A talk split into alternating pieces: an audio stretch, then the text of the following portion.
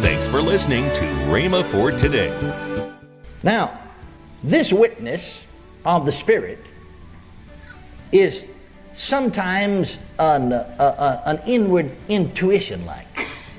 Sometimes it's a, just a check that you sense in your spirit, a, a stop sign, so to speak. Or sometimes it's just a green light, so to speak, something on the inside of it.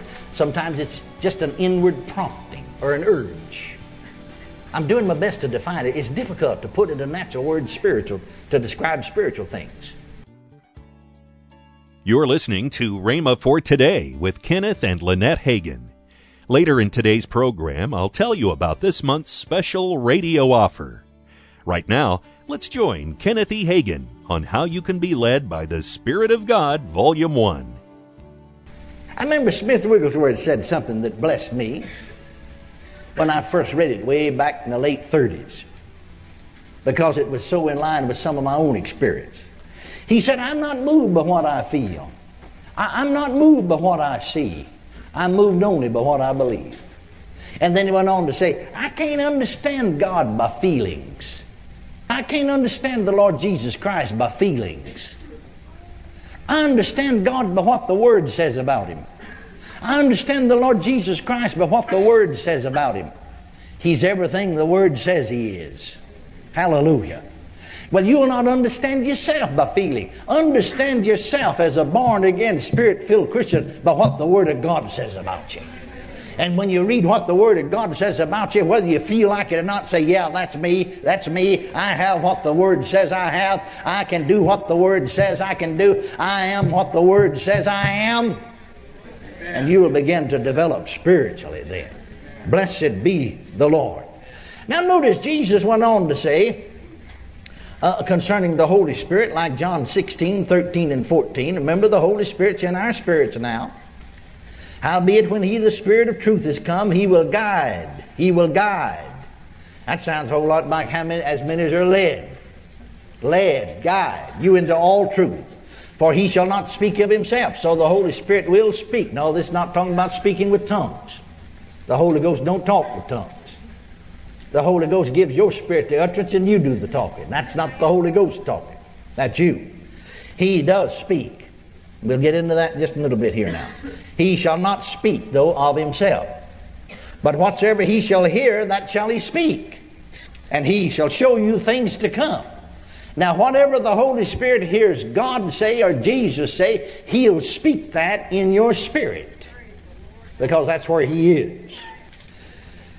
He shall glorify me, for he shall receive of mine, and he'll show it unto you.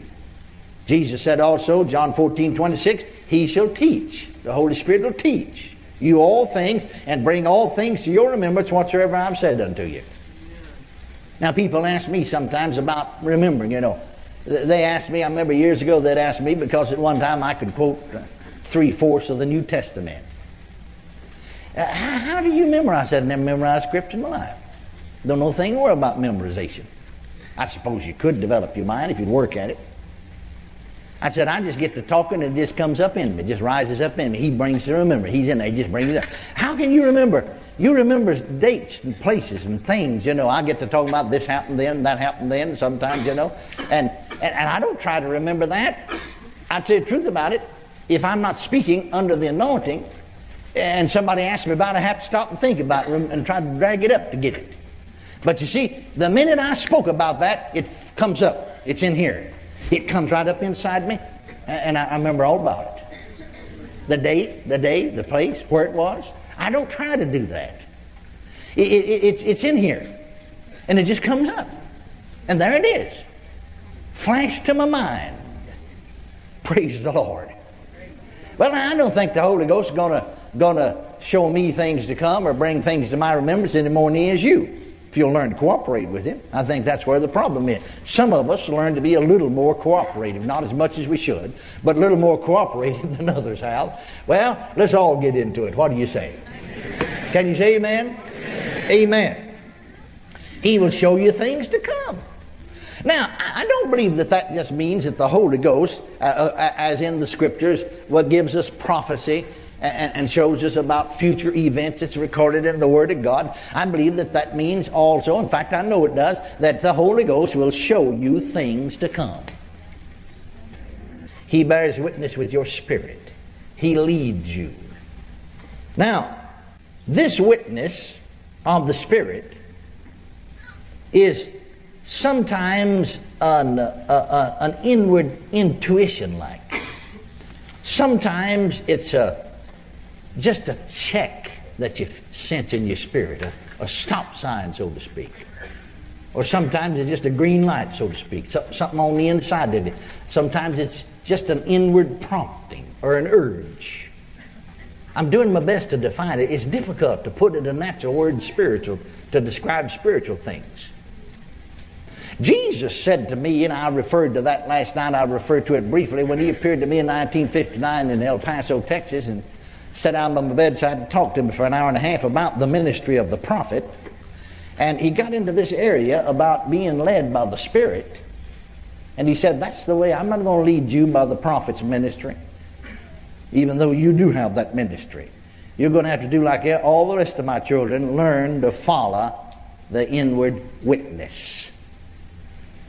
He said, when you're praying about things, and he pointed out some things I was praying about right then. And he described like that. You've got that good velvety like feeling in your spirit. He said, that's a go ahead sign. That's, that's, that's a green light. Go ahead.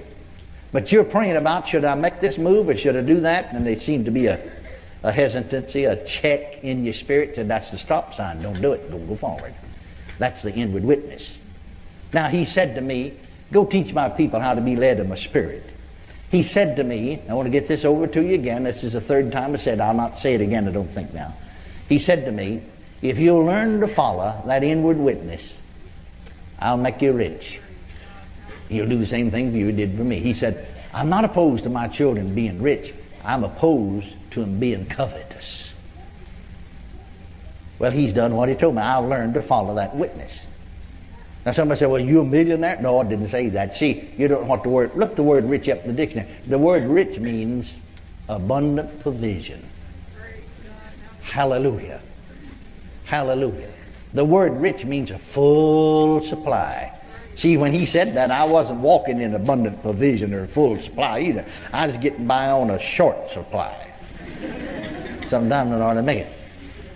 But blessed be God, I learned to follow His Spirit, and I've been in a full supply ever since then. Abundant. And it's just so much better. oh, oh, oh, praise the Lord. Can you say amen? amen? That'll work for you too. You got to learn it. It won't, it won't come to you overnight, but learn to develop your spirit. And so we'll have some suggestions along that line. Now, let me go a step further. We, we said this to you last night. Someone would ask, well, how can I tell whether it's my own spirit or whether it's the Holy Spirit telling me to do something? Now, let's point out the scripture that said, remember this, that said, the spirit of man is the candle of the Lord. He's going to use your spirit to tell you. That's the way he's going to tell you. But it may just be me, people say sometimes, that's wanting to do this.